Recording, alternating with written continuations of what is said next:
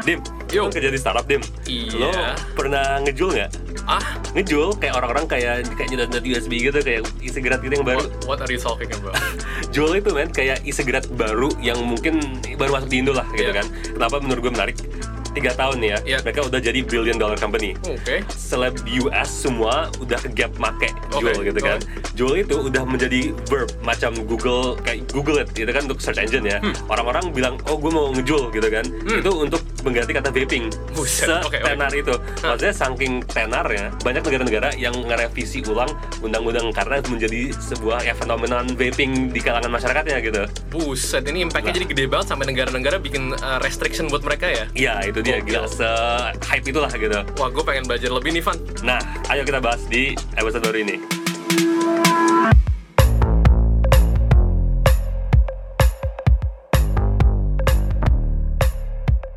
Oke, welcome to Minimum Viable Podcast episode 2 Uh, sa- Kayak tadi kita di depan udah bilang nih sebenarnya gue awam banget nih sama industri vape. Yang lu bilang synonymous sama orang-orang startup Dan gue kayak ngerasa apa ya Kayak not fit in aja. Dan lu bilang startup, gue kerja di startup tapi kayak gue gak ngikutin ya, certain FOMO ya, Ya FOMO FOMO, bisa ya. dibilang kali ya. So mungkin Van gue curious nih Lu bisa walk me through gak nih Ini Juul sebenarnya apa Dan kayak why are you so hyped about it gitu? Oke, sebenarnya oke balik gue backtrack dikit sih ya. Sebenarnya balik lagi ke sejarahnya gitu ya. Mereka ini produk e-cigarette yang dirilis sama Pax Labs. Apa tuh, Uh, Pax Labs itu pemprodusen apa uh, e-cigarettes juga yang da- da- udah ada dari berapa tahun lalu, berapa puluh tahun lalu lah gitu kan. Nah, sebenarnya produk ini juga lumayan baru um, sejak 2017 di di launch dan mereka spin off ke company sendiri, ke company sendiri gitu kan. Um, nah, sebenarnya tujuannya cukup mulia sih yang, yang mereka bilang di website lah ya. Ini pa- uh, pada dasarnya mereka ingin mengubah kebiasaan smoker di adults ke vape using va- vape user gitu kan. Jadi Oke. vaping gitu. Oke. Karena ya common perceptionnya adalah ya vaping itu adalah lebih sehat.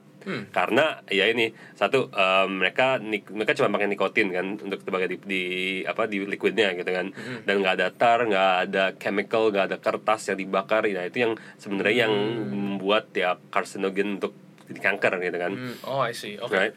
Dan bas- nah, gimana cara mereka nge-emulate rasa sigaret yaitu mereka si per potsnya itu mereka pack eh, sekitar 50-an miligram eh, yang equivalent ke satu pack sigaret dan lo bayangin aja setiap kali lo sedot itu kayak nikotinnya mirip sama satu pack sigaret. Eh bentar bentar bentar Satu Sorry pot ini apa Evan? Pot itu ini yang apa yang kalau tahu rasa-rasa apa kalau misalnya bisa ganti yang vaping liquidnya. Oh oke Eh, ha. Nah itu lo, lo colok di vaporizer ya si Juulnya ya terus lo tinggal sedot aja nah itu kayak kan ada ada rasa ada yang lo pernah lihat rasa-rasa mint atau apalah gitu kan Oh, iya, oke. nah Nah. itu si si pots namanya kan Oh, oke jadi Nah. tinggal eh, kayak ibaratnya kayak vaping liquid aja tinggal tapi tinggal dicolok aja tinggal dicolok bisa. aja iya Tapi gue curious tadi lu Hmm. bilang kayak satu satu pot ngandung nikotin yang equivalent dengan satu bungkus rokok. Iya. Sementara mission mereka adalah untuk eh, convert eh, adult smokers Iya. yang eh, smoking cigarettes ya Iya, untuk ma- menggunakan eh, si Juul ini. True. Tapi actually the health benefits ini bukan malah lebih bahaya ya satu potnya juga menjadi satu bungkus. Jadi ke mana lu sama aja kayak eh, ini dong nggak sih kayak sama aja kayak ngerokok Nah, biasa nggak sih? sebenarnya tadi kan yang gue bilang kayak yang bahaya itu yang bikin kanker yang bikin kanker itu uh, si tar sama si kayak lem untuk kertasnya dan kayak other chemicals yang untuk merekat si sigaretnya gitu. Nah itu kan yang dibakar. Nah itu yang sebenarnya yang bahayanya Hmm. Oke. nikotinnya itu cuman itu ditambahin untuk kayak sebagai kayak ibaratnya penenang gitu ya buat uh, Huh. orang-orang relax gitu kan. Si Juul itu pengen nge, nge i- apa ya nge, nge-replicate lah rasa untuk ngerokok satu pack sigaret tapi dengan murni nikotin aja yang lo bakar gitu. Jadi sebenarnya uh, in a sense you're getting all the benefits of a cigarette but not the bad effect of having tar in your lungs gitu kan. Hmm, benefitnya ini lebih kayak ke ya the sense the sensation, The like sensation. penenangnya gitu Yes, tapi exactly. uh, uh, apa namanya kayak chemical chemical dari lem whatevernya nggak Iya, dapat gitu nggak dapat. ya. Nah, Oke, itu kan wow. tujuannya. gitu. Nah, selain health benefit yang mereka pengen ya promosiin, mereka uh, produk wise juga cukup menarik. Tadi kan Hmm. gue bilang kayak lo USB kan. Nah, sebenarnya kayak bentuknya emang sekecil itu, kayak bisa discreet, lo bisa ngumpetin di bentuknya sleek gitu kan, dan simple Hmm. uh, dibandingin kayak uh, traditional ci- e-cigarette atau vape yang kayak lo nyedot kayak karburator motor Oh, iya, gitu kan. suka banget orang tuh buset kayak satu genggaman tangan gede banget kayak Nah iya maksudnya sesimpel itu dan kayak uh, ya battery life juga cukup lama lah gitu kan Hmm. kalau dibilang gitu kan bahkan sampai ada kayak out- news outlet yang bilang oh ini iPhone of e-cigarette karena ya Wow. kayak tech product aja gitu very sleek and appeals to a younger audience gitu kan Oke. dan kenapa menurut gue cukup menarik banget nih company in terms of kayak performance gitu kan performance as in revenue gitu gitu kayak mereka 2017 launching kan Oke. Uh, menghasilkan revenue 224 juta dolar ya, Wow, mm, oke. pretty modest lah for a new company kan 2018 lo kali 4 jadi 1,3 miliar dolar gitu Buset, kan. empat kali empat kali revenue growth Empat dalam kali, satu tahun. iya. Oke, Nah, oke. 2019 uh, di awal uh, Q1 Q1 2019 itu aja udah hampir 1 miliar. Udah. Q1 Be- gitu. Ya Q1 kita maksud gue kayak growth-nya masuk tuh Q1 udah hampir nyamain banget gitu sama kan. full year Sama full year 2018. Gokil. Ya, makanya gila banget kan. Oke. Astronomical growth-nya. Dan bahkan sampai Altria yang punya Philip Morris, yang punya Marlboro itu kayak bahkan ngerasa kayak lo juga nih FOMO gitu mereka nggak mau miss out di market ini dan mereka bilang mereka mikir kayak oh mungkin gue nggak bisa compete nih dengan ini. Jadi kayak if you can't beat them beat them join them gitu kan. Hmm. mereka sampai beli 35% dari si Juul nih. Gokil. jadi sekarang untuk 12, miliar dolar, jadi sekarang value-nya Juul ini itu 38 miliar dolar In three years ya. in 3 years ya in 3 years in 3 years lo ngapain aja gue juga nggak tahu gue juga nggak bisa bikin satu miliar dolar kan nah jadi um, mereka lagi um, dengan growth yang tinggi ya itu mereka jadi dom- jadi dominating player di e-cigarette sampai 70% e-cigarette market di US itu dominate sama Juul Buset, hampir Iya. tiga perempatnya ya. tiga perempat ya Udah didominate sama Juul, for in the US. Oke. Kayak gokil banget gitu Gokil banget Van. Ini uh, tadi habis uh, sambil lo ngomong-ngomong gue sebenarnya juga ambil Google-Googlean Hmm. nih kayak Juul produknya kayak gimana, habis itu uh, apa sih mereka. Dan in, sebenarnya interesting banget tadi ya, emang lo bilang statistics about growth sama valuation ini gue coba pengen lihat sebenarnya apa sih yang bikin bisa kira-kira bisa bikin Juul Ya. sukses ini. Uh, saat ini sih at least yang gue ngeliat sih ada dua nih Uh, menurut gue uh, satu produk mereka sama dua marketing mereka. Hmm. Yang pertama produk mereka nih gue ngeliat kayak uh, mungkin tadi lu sebenarnya sempat lu nyinggung juga pots kan kayak Ya. gimana tinggal uh, di plug in habis itu lu udah bisa pakai gitu kan. Hmm. Dibanding uh, traditional vape yang lu harus refill liquid uh, dan juga kayak gue sih uh, mungkin ini gue juga awam vaping juga tapi yang gue ngeliat tuh kayak misalkan uh, kalau misalkan lu vape biasa itu lu beli satu liquid Hmm. Ya. lu isi lu harus commit to that sampai habis gitu. ya ya nggak bisa lo ganti ya Heeh. Sementara apa kok ikan campur-campur juga bisa tapi gue juga nggak tahu kayak Campur-campur gimana ya. rasanya kan ngeri juga tapi kalau ini kan eh, yang gue nangkep berarti lo kalau misalkan tinggal copot misalkan gue lagi flavornya tobacco biasa nih terus gue aduh gue pengen mint ah gue copot gue Hmm. Ya. pasang Bisa udah banget. bisa langsung ganti Iya. flavor. Jual bisa gitu ya bisa banget Wah itu, Itu bisa bener-bener Iya sih menurut gue tuh kalau gitu bisa uh, bikin banget uh, convenience sama new experience Yap. buat orang kayak gue pengen nyoba-nyoba ganti-ganti rasa nih dengan cepet nggak usah gue commit Hmm. sampai habis vape gue so itu one thing second one itu juga uh, ini chargingnya gue ada foto ini kayak bener-bener jual di charge waktu ambil main laptop nih ini ini mungkin kenapa kayak tadi lu bilang orang-orang startup pada makainya Juul mungkin karena ini jadi kayak bisa ambil coding atau Ya. apalah ambil kerja gue gue bisa ambil ngecharge Juul gue gue lagi stress dikit gue tinggal copot gue vape gue charge lagi gitu kayak ke sana kayak apa ya bisa bilang high tech lah ya High dibandingkan gue ngeliat kayak misalkan traditional vape ya ada chargernya sendiri lah tapi kayak Iya.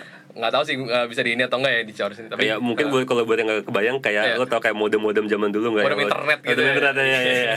Bukan bolt ya, tapi yang benar-benar lo harus colok gitu kan, terus Iya. kayak gede banget di ujungnya kayak gitu lah. Kalau ini Is gambarannya. this apakah orang-orang sekarang mulai melihat kembali ke retro design kayak kemarin Cybertrucknya sih? Internet rotak ya. Oke, maybe that's another episode ya mungkin ya. Eh, oh ya itu habis itu juga mungkin chargingnya jadi lebih Hmm. convenient daripada charging eh, vape biasa. Terus ini juga gue ngeliat desainnya bener-bener lo bilang nih kayak USB bener-bener cuma kayak stick gitu kan. Yap. Slim, abis itu slick Bener. dibandingkan traditional vape yang gede kayak lo bilang karburator itu gue gak kebayang lu ngantonginnya Bener, gimana gitu kan segenggam tangan. Nah lu bisa kayak cuma masukin kantong bisa langsung vape itu kan kayak easy banget, convenient banget sama terakhir tadi gue sempat bilang pots juga dan ini sebenarnya juga gue banyak banget flavor ya. Eh, mungkin tadi yang traditional tobacco ada mint juga tapi ini gue ngeliat ada rasa-rasa kayak creme brulee eh ya creme brulee that's how you say it right? Creme brulee sama unicorn milk. Hmm, ya, ya. bayangin unicorn milk itu apa. Gue gua gua aja yang kayak nggak nge-vape gue jadi tertarik sih kayak just for the just for tasting what what is unicorn milk gitu.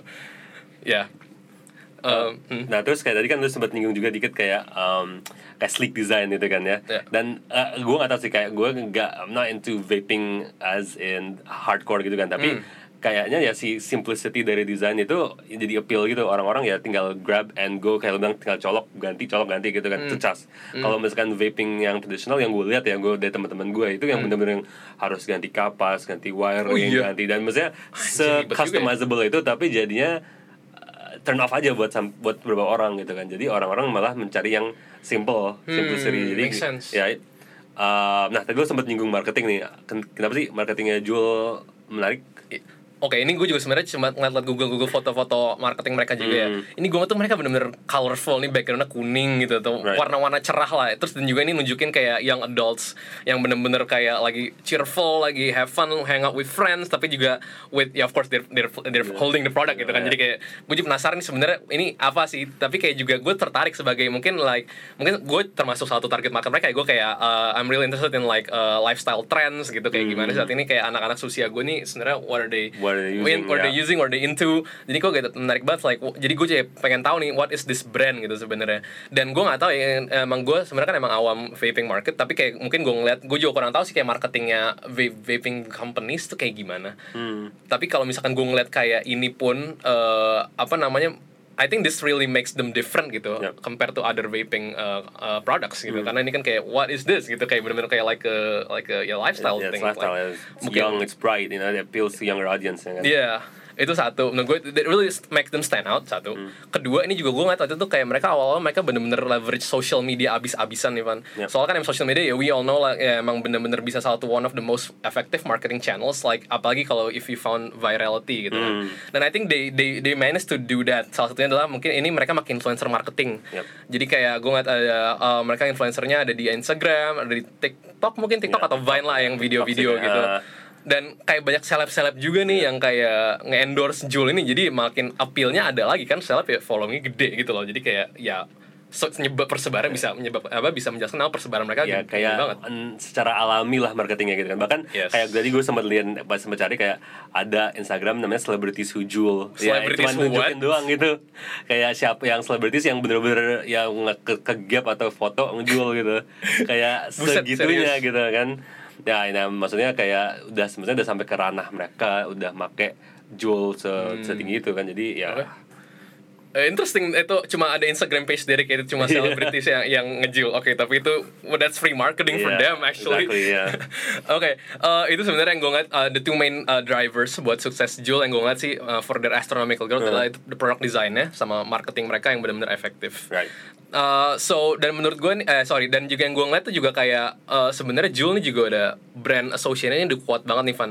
Hmm. Jadi kayak gimana? Ini gue ngeliat kayak beberapa ada orang-orang ada ada foto-foto orang nge-tweet juga atau apa nih kayak bilangnya uh, hey uh, I'm going to Jul atau I'm juling not right now iya, gitu. iya.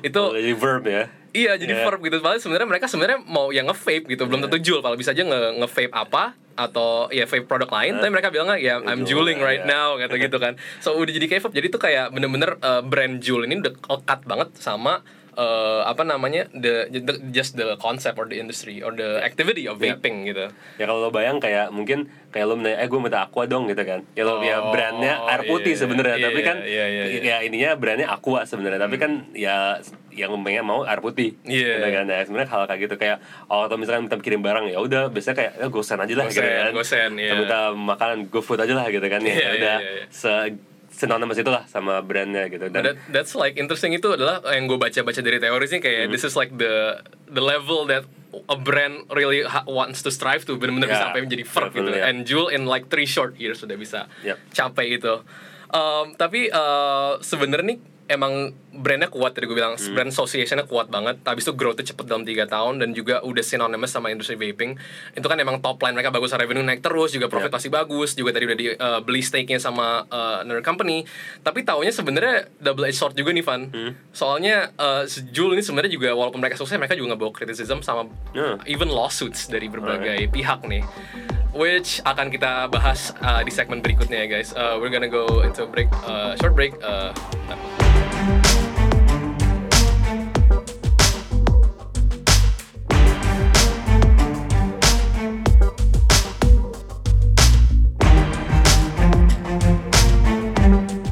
Nah, Dim, Tadi kan lo sempat mention masalah masalah yang dihadapin Jul kan. Mm-mm. Yang gue pengen highlight pertama yang di Jul tadi gue sempat lihat juga gitu kan. Uh, Masalah marketing. Oke. Uh, lo bilang kayak oh ini uh, bright, uh, colorful, vibrant Yes, yang appeal yes. to yang uh, yang customers kan. benar. Sebenarnya ini juga cukup masalah karena ini mm, mereka itu ngeposisiin sebagai lifestyle product um, yang bisa appeal ke younger audiences gitu kan. Yes. Tapi uh, ada underlying problem yang disebabkan oleh itu yaitu um, underage smoking or underage vaping gitu kan. Um, jadi dengan adanya marketing campaign yang uh, ngasih ta- masih tema-tema seperti relaxation, freedom, travel, you know, Yeah. sex appeal, whatever gitu kan ya. Di mana tema-tema ini tuh ilegal untuk uh, industri rokok di US gitu kan. Oh, iya. Si Juul ini karena mereka dia jatuhnya e-cigarette itu masih legal-legal aja untuk ke promote I gitu see. kan. Um, jadi ya ini benar-benar langsung dicaplok dari uh, apa metode si apa industri industri rokok zaman dulu gitu kan. Uh, nah ya maksudnya ini attract minors untuk beli produk-produknya. Um, jadi kayak apa aneh aneh aneh problem masalah yang aneh aja deh di mana tujuannya untuk nge-convert adult smokers tapi malah attracting younger younger generation untuk nges, untuk uh, ngerokok apa untuk nge-vaping gitu kan Padahal mereka belum ngerokok, which is like harusnya bukan, Harusnya bukan bagian target- dari bagian event mereka, bagi mereka gitu kan, Malah ya. ada new smokers gara-gara Jul. jangan jual gitu kan Terus nggak ya gitu. Dan ya maksudnya selain itu ya mungkin tadi lu sempet ngomong tentang masalah kesehatan itu tadi lu bilang ke gue Oh iya, eh, iya tadi eh, iya itu ada masalah selain marketing yang jadi attract underage smoker sebenarnya juga eh, dari vaping sendiri walaupun mungkin tadi eh, kita, kita sempat ngebahas ya bahwa ya ini sebenarnya ya tekniknya ada some aspects that are safer Yep. dari tobacco tapi sebenarnya ini kayak baru ada berita nih dari September CDC sama FDA ini apa Kementerian Kesehatan gitu ya. Ya, itu Kemenkes US itu mereka klaim bahwa ada 530 uh, vaping related illness case atau kayak kasus yang orang sakit lah gara-gara vaping, gitu. Hmm, oke. Nah ini juga sebenarnya gara-gara ini uh, waktu itu si Presiden Trump juga sampai mau mau coba impose ban untuk uh, apa namanya flavor-flavor yang ada vape-nya itu. Jadi dia cuma bener-bener kayak mint, mentol pengen dihilangin, tinggal sisanya tuh cuma ya udah kayak standar tobacco aja gitu. Vape dia pengen cuma itu. Uh, dan ini isu ini, ini masalah buat Jul karena uh, tadi sih yang gue ngeliat Jul kan potnya juga banyak banget flavor. Ini itu salah satu key strengths mereka juga nih untuk produk mereka kan tadi kan bisa gampang dicopot ganti flavor lain gitu dibandingkan refill vape gitu kan. So kehilangan itu juga jadi cuma satu jadi cuma satu rasa itu menurut gue kayak bakal hurt Jul banget in the long run kalau misalkan uh, apa namanya keputusan ini uh, berlanjut ya. Ya. Nah, tapi juga selain itu, uh, kalau misalkan keputusan ini berlanjut, sebenarnya nggak cuma Juul doang yang kena, tapi the whole vaping industry karena kan juga Ah, oke. vaping vaping company lain kan juga banyak banyak Rasa-rasanya rasanya. tadi Dan ya. itu juga mungkin jadi strength mereka juga nih. Oh, kita ada rasa banana, whatever gitu. Iya. Kayak kita sering lihat di Indonesia pun kan banyak itu Iya, rasanya. benar. Nah ini promo ke mereka juga nih, jadi mereka ada facing an issue bahwa kalau kalau kayak gini rasa silain gue bisa bangkrut nih. Tapi gue bisa ngeliat bahwa Juul bisa survive di sini. Hmm. Kenapa? Karena tadi eh, yang gue sempat ngebahas karena ini brand association association mereka yang udah yang udah ketat banget sama vaping industry. Jadi kayak tadi gue bilang, Ah, oke. Juul kan udah kayak dibilang, oh gue mau nge-vape apa, tapi gue bilang gue ngejuling nih. Jadi kayak bener-bener brand top of mind mereka ada Juul. Juul. Jadi even though eh, uh, apa brand-brand vape bakal hilang bakal mati ya nggak apa-apa. Dan walaupun Juul juga tinggal sisa satu rasa atau bakal nggak apa-apa. Jadi soalnya kayak mereka ya udah uh, ya udah gue kalau vape gue tetap ngejual aja gitu. Asik, brand-brand lain oke. bodo amat. Ya. gue tetap akan jual. So that's that's that's what I know. That's my top of mind brand gitu. Right. satu lagi why I think Juul will survive this atau kalau ada kayak gini adalah karena uh, Juul nih sebenarnya baru appoint CEO baru which tadi yang sempat lu cerita kan Juul What? tadi stake-nya kan eh, apa uh, sahamnya kan dibeli nih 35% sama Atria. Ah. Atria itu adalah parent company-nya Marlboro sama Philip Morris perusahaan-perusahaan rokok gede tobacco ini ya. Right. New CEO-nya adalah ex dari Atria. Ah, apa? Ex dari Oke. Atria. Nah, yang ini yang gue nangkep adalah gara-gara itu kan berarti kan dia udah di in, tobacco industry in the, in the long in a- uh, for a long time. Dan tobacco industry ya udah biasa lah nge- nge- nge- apa ada masalah-masalah iya. pemerintah lah nggak usah regulasi. gitu kan Ngelobi. ya. Nah, this is why I believe kalau misalkan CEO-nya ini dia bisa bisa karena udah experience-nya dia um, gue yakin dia bisa ngelobi pemerintah gimana caranya itu biar bisa jadi lebih bikin regulasi ke arah untuk in, in Jules favor, favor, gitu. loh. oke. Iya. That makes sense, that makes sense. Nah, terus kan eh, tapi kan tadi yang kita bahas nih Van ya marketing problem, health problem. Ini sebenarnya kita lebih ngebahas dari scope-nya Amerika nih, which Right. is their eh, apa namanya? their main eh, country which in which they operate. kan. Tapi gue penasaran, tapi kan tadi kan uh, kita uh, ngebahas tiga tahun growth tinggi banget, Hmm. revenue udah tinggi lah. Gue penasaran apakah itu emang cuma pure US doang atau sebenarnya mereka juga udah expand ke luar negeri sih? sebenarnya mereka udah expand juga dan salah satunya marketnya tuh di Indonesia gitu Hmm. kan Um, ya mungkin mereka juga ngeliat banyak regulasi di Amrik terus kayak mereka cemas ya mereka cari market-market baru lah ya untuk dicaplok gitu kan nah eh, di Indonesia sendiri itu juga cukup baru mungkin ya berapa setahun kali ya baru Hmm. masuk ke Indo juga dan mereka baru aja ada kerjasama sama Era Jaya untuk ngedistribusin uh, jewelnya mereka gitu kan Oke. Nah sekarang mere- mereka udah bisa dibeli di mana? Eh, ini bukan iklan, tapi gue gak nyebut mereknya, tapi bisa dibeli kayak misalkan di minimarket, Oh, di toko alkohol gitu kan, supermarket supermarket high end dan juga ber- beberapa kayak klub-klub gitu dia udah mereka udah ngejual jewel gitu kan. Oke, disclaimer buat pendengar kita yang di bawah umur, jangan jangan cari ya please. Oke, terus Ya, makanya gue nggak nyebut merek kan. Oh, nyebut Yang penting tipenya aja yang jualnya kan. Nah, uh, abis itu sebenarnya gini, gue lihat mereka masuk ke In- Indonesia itu cukup menarik ya marketnya. Hmm, hmm. Gitu kenapa? Pertama, um, jumlah perokok Indonesia itu nomor tiga terbanyak di dunia. Waduh. Ya kan? Dengan dengan misi nge-convert uh, smokers into vapors gitu kan gue bilang vapors itu um, itu udah market yang sangat gede untuk mereka ini kan untuk mereka ngambil kan Uh, kedua uh, high number of rising middle class. Orang-orang udah semakin mapan udah punya banyak uang orang-orang udah pindah dari uh, pindah ke kota gitu Yeah, kan dan yeah. se- secara kultur kita tuh kayak FOMO gitu lah kita kan kita nggak mau missing out on the oh. newest trends gitu kan Paling gampang lihat kalau misalkan ada kecelakaan orang-orang berhenti foto-foto. Eh, ada apaan sih? Ada? Iya, Bikin macet lah. Itu bukan FOMO, itu kepo gitu. nah, Is that the same thing? I I guess Oh, ya, yeah, okay, wa- sure. wants to be part of the conversation gitu Yeah, kan. yeah, yeah. Dan mereka juga udah makin sadar ya tech gitu kan. Jadi mereka Hmm. they just want they don't want to be left out gitu kan. Oke. Uh, nah, terus ketiga balik lagi ke in- uh, di Indonesia regulasi dan ya kesehatan perokok tuh belum mungkin gak se jadi hot button issues di US ya. Hmm. Um, maksudnya di sini kan udah ada per, apa udah ada perkembangan mungkin sebagai kalau lihat um, udah ada gambar-gambar kayak paru-paru Oh, yang hitam jijik itu ya? gitu lah Aduh, gitu kan. iya, iya. Udah ada disclaimer juga di paketnya. Nah, Oke. itu udah itu perkembangannya di sini. Tapi other than that Hmm. kayak gue pribadi sih belum terlalu melihat orang-orang tetap aja beli rokok gitu kan dengan adanya itu. Hmm. Lalu um, underage smoking uh, itu juga di sini belum terlalu jadi highlight banget lah gitu sama uh, pemerintah gitu kan. Um, meskipun kita juga di, udah dipanggil namanya baby smoker country dengan Waduh, negara lain gitu kan. Um, iya gitu. Um, bahkan kayak di sama Komnas Perlindungan Anak katanya ada sekitar 239 ribu underage smoker, which is not a small number gitu kan. Iya, iya. Um, sekitar uh, mereka udah mulai ngerokok dari 10 sampai 13 tahun gitu kan. Hmm. Dan kayak ya ini bukan angka yang kecil tapi entah kenapa ya di sini tuh nggak menjadi um, hot issue aja gitu kan. Hmm. Nah, ini kan baru kayak tadi kan bilang kayak opportunities. Nah, sebenarnya lo ada lihat nggak sih ada apa ada Hmm. Oh. kesulitan nggak sih si Jewel masuk ke sini gitu? Oh iya sih, gue ngeliat ada sih. Jadi yang pertama aja nih misalkan dari harga nih Van ya. Hmm. Eh, kayaknya nih ya apa ya di Amerika tuh yang gue tahu emang udah rokok bisa dibilang mahal banget lah. Yap. Sebungkus tuh kalau beli sebungkus seminggu tuh kerasa di dompet lu.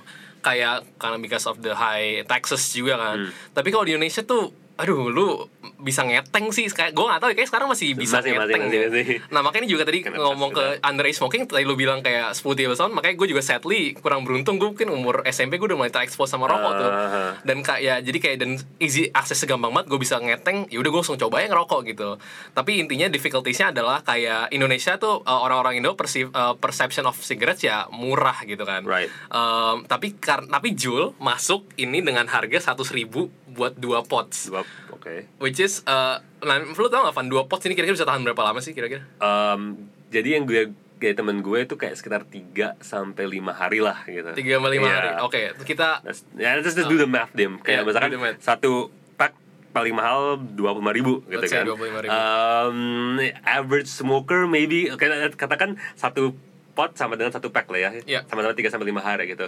Dengan waktu yang sama lo bisa beli satu paket sigaret dengan setengah harganya si pot. Iya. Gitu. Karena gue beli saat misalkan gue beli satu uh, gue saya gue habisin satu bungkus tiga hari nih Uh, terus kan gue berarti ngurang ngeluarin dua puluh lima ribu buat tiga hari Yap. sementara gue kalau memakai jewel pot satu pot aja habis lima lima puluh ribu ya 50.000 tiga hari ya. udah habis gitu kan Iya. jadi kayak that's another 25% selisih dua puluh lima ribu tuh gue bisa beli buat bungkus lain Oke, gitu. Iya, benar. And biasa aja abis itu mungkin gue kayak lebih nggak nggak se- sering ngerokok itu gue bisa aja tahan bungkus gue bisa tahan kayak seminggu jadi Ya. kayak lebih long last gitu so ini jadi jual isunya juga kayak they, they are ma- dia masuk ke uh, country di mana uh, orang-orang udah ngelihat harga rokok tuh murah Ya, mereka price sensitive lah kan. Iya. Ya. Nah, dan ini satu lagi sebenarnya nih kayak juga ada data bahwa uh, dari tadi tiga the, the number uh, three country yang paling tinggi banyak rokoknya populasinya, Hmm. uh, most of them itu berpenghasilannya kurang dari dua ribu per hari. Hmm, oke. Itu low income banget Iya. kan. Nah, sementara Juul masuk di harga 100.000 ribu buat Iya. dua pot. Ini juga isu lagi di mana ya emang tadi bener banget lu bilang marketnya gede nih. Hmm. Uh, apa namanya? uh, mereka mau convert uh, active smokers Yap. ke vapers lah ya. Dan ini banyak banget the ter, ter- apalah number 3 rank uh, banyak ini. Tapi yang what we have to keep in mind adalah uh, ini kebanyakan mereka yang low income uh, orang-orang low income. Right. Jadi sebenarnya ini Juul masuk lebih ke target middle class di mana itu market akan dipotong lagi tuh. I see. Jadi nggak nggak ketemu ya, maksudnya dengan populasi smoker yang pengen di convert dengan buying power mereka itu nggak Hmm. Yes, ada ketemu, ada kan? discrepancy Ada di situ. Ah, Iya. Oke ya. Secara difficulty lebih lebih paling ya benang merahnya pricing sih sebenarnya Ya, Van. that's the Heeh. that's the challenge gitu kan. Nah, maksudnya um, lanjut dari itu, sebenarnya apa sih respons uh, pemerintah dari Ya. segala ini? Dari yang gue lihat sih sebenarnya kayak Kemenkes gitu, pemerintah lah itu lagi mm, niat untuk ngerevisi undang-undang uh, e-cigarettes gitu kan. Hmm. Mereka bilang kayak oh dari kasus-kasus yang tadi lo bilang kayak 500 kasus di US tentang Ya. vaping, ada sampai ada yang meninggal juga di Belgia dan yes. juga ada di Filipina di mana ada um, teen uh, yang mengalami masalah paru-paru setelah vaping gitu kan. Yep. Nah, tapi balik lagi um, belum jadi sebenarnya ini nggak bisa disalahin ke Juul semua karena Hmm. pertama industri vaping juga cukup baru kan dan sebenarnya um, mereka itu- kasus-kasus ini kan nggak cuman gara-gara Juul tapi multiple vaping liquids gitu kan Hmm. Yes. jadi nggak bisa di pinpoint nggak bisa di inilah penyebab utamanya gitu Uh, lalu dari situ pemerintah juga niat untuk ngat, uh, benerin uh, uh, peraturan-peraturan yang lain untuk misalkan tadi kan ngeban uh, ketengan Hmm, uh, rokok iya, ketengan iya. gitu kan Oh, mungkin iya. untuk nge-curb uh, smoking juga jadi kalau Iya. mau ngerokok ya lo harus shell out duit lebih banyak gitu kan Hmm, hmm. Terus juga mereka akan bikin kawasan-kawasan yang tanpa rokok gitu. Hmm. Mungkin kayak sekarang udah mulai di Jakarta kayak di mall-mall lo harus ngerokok di suatu tempat doang. Yep. Di designated area nggak bisa di, di semua tempat gitu Yep, kan. yep. Nah, tapi menurut gue itu akan menjadi uphill battle. Kenapa? Karena ya itu uh, tobacco industry ini cukup gede Yes. dan gue juga gue juga berhipotesa bahwa lobbying usaha lobby mereka itu cukup gede juga sehingga ini menjadi ya source of income juga untuk pemerintah gitu so in a sense ini jadi kayak double edged sword di mana Hmm. ini dangerous tapi ini source of income Oh, gitu kan buat pemerintah Buat ya? pemerintah gitu Iya, kan iya, iya. jadi kayak um, harus ada balance lah di mana gitu kan Ya, it's a weird conversation to have Nah, tapi kayak sekarang juga um, gak cuma Indonesia doang, kayak ada sekitar 30 negara yang akan yang kira-kira akan ngerevisi uh, undang-undangnya untuk nge- ngencengin ban di e-cigarettes kayak India, Brazil, Cina tuh udah mulai, ya kan? Jadi ya menurut gue ini cukup apa ya? cukup hit lah untuk uh, jual di mana mereka mau expand marketnya di secara global. Jadi mereka harus lebih kayak hati-hati untuk milih-milih market yang uh, regulasinya yang rendah gitu kan. Apalagi terutama kayak di Indonesia gitu Ya. kan.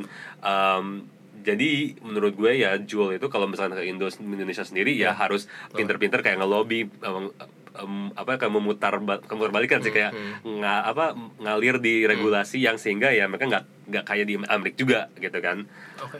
Eh, tapi kayaknya juga kalau gue lihat sih Juul juga eh, I think udah mulai berubah nih dari cara mereka beroperasi semenjak mungkin mulai kena kontroversi ini atau mungkin regulasi vaping makin diperketat ya. Contohnya ini kayak misalkan marketing mereka yang tadi awal colorful lifestyle gitu, sekarang mereka udah lebih nge-cover eh, tentang pengalaman eh, adult nih ya, Right. adult ex smokers Yeah. yang convert ke menjadi pengguna Juul gitu. Yeah. Itu mereka pengalamannya gimana. Jadi kan mereka lebih define tuh target marketnya. Habis itu juga mereka mulai ngasih info nih kayak hati-hati nih sebenarnya produk kita nih ngandung nikotin loh gitu. gitu. Oh, jadi lebih kayak warning, warning, ya, ya jadi ya. warning. Nah. Sama nih mereka juga mungkin untuk uh, menangkal tadi regulasi-regulasi yang ini untuk merestrict e-cigarettes mereka juga ini bilang mereka mau lebih invest the resources untuk research di industri vape atau e-cigarettes ini. Jadi kayak ya mulia sih. Yeah. ya bias nggak sih tapi? yeah. that's that's ya yeah, itu interesting to to found out sih. Ya yeah, itu tapi it's a good effort it's a good It's- it's a effort lah effort from, them ya. okay. biar pemerintah lihat dia kayak oh they- they're a good they're a good company Kesan. Oke, eh, I think ini di penghujung acara nih Van ya. Hmm. Eh, jadi ini ini kita wrap up eh, bentar aja. Sebenarnya ini kalau gue sih eh, interesting banget nih gue belajar banget eh, hal eh, dari industri baru ini gue cukup awam ya. Sebagai soal kan gue ya gue ex smoker sebenarnya gue udah nggak ber- udah berhenti ngerokok dan gue nggak nge-vape sama sekali. Tapi Hmm. Right. kayak ngeliat ini sebenarnya eh, kan uh, persi uh, perceptionnya adalah kalau lu convert ke vape sebenarnya lebih sehat ya technically ada beberapa aspek Hmm. Yeah. yang lebih sehat tapi sebenarnya masih ada bahaya-bahaya Hmm. juga ya which is why I was thinking um, uh, this is interesting kayak gue pengen ngerasain ada kayak sensasi kayak nikotin whatever Yeah. tapi gue nggak pengen dapat harmnya so I was thinking maybe if, Oh, what if okay. the, what is the another alternative apakah mungkin alkohol juga bahaya but what about hmm, marijuana maybe. Ya, wait mean, wait wait. Don't, yeah. don't get me wrong. Ini sebenarnya marijuana itu lagi interesting banget di US juga. Banyak udah mulai banyak uh, uh, companies yang listed publicly yang Right. uh, about marijuana dan juga lagi ada tren naik. It's a good investment in the future. Bisa jadi jual di masa depan. Bisa jadi yang tiga tahun growthnya kayak gini. I don't know. Yeah. tapi there's something damn real interested uh, sebagai non smoker ya mungkin mau coba mulai kayak nyari hal-hal yang kayak gini sih sebenarnya. That's my uh, point of ya view mungkin ada marijuana pots nanti. Oh, Warna podcast interesting. Ntar kita Nah. tangkap polisi panjang. Tapi nah kalau dari gue sih sendiri em, ya balik lagi kayak market Indonesia udah sangat menarik gitu kan nah tapi em, musuh utamanya dua yaitu price sama eh, regulasi gitu kan ya untuk apalagi di Indo gitu. Nah tapi sebenarnya conversation yang lebih menarik bagi gue sendiri itu adalah em, battle between um, the number of people converting from smoking to vaping versus the number of teens picking up smoking, picking up the oh, addiction. okay, I think that's a that's a uh, a very colorful discussion that Yeah, you know people could, could think about like Yeah. if in terms of vaping and like underage smoking and all Yeah. that and associated with Juul, right? Mm. Um, ya kayaknya di akhir episode 2 eh, kita ini um, episode 3 kita ngapain tim? Ya nanti deh. Iya nggak tahu ini, ini kan juga kita tiba-tiba ya kan satu tiba-tiba ya let's talk about Jul gitu. Iya. Jadi ntar misteri Padahal juga ada ngerokok gitu kan. Iya, iya. Ya, agar orang sotoy lah guys kayak gini kita ngomong-ngomongin tentang ini. But anyways, that's our second episode. Thanks for listening guys. Bye.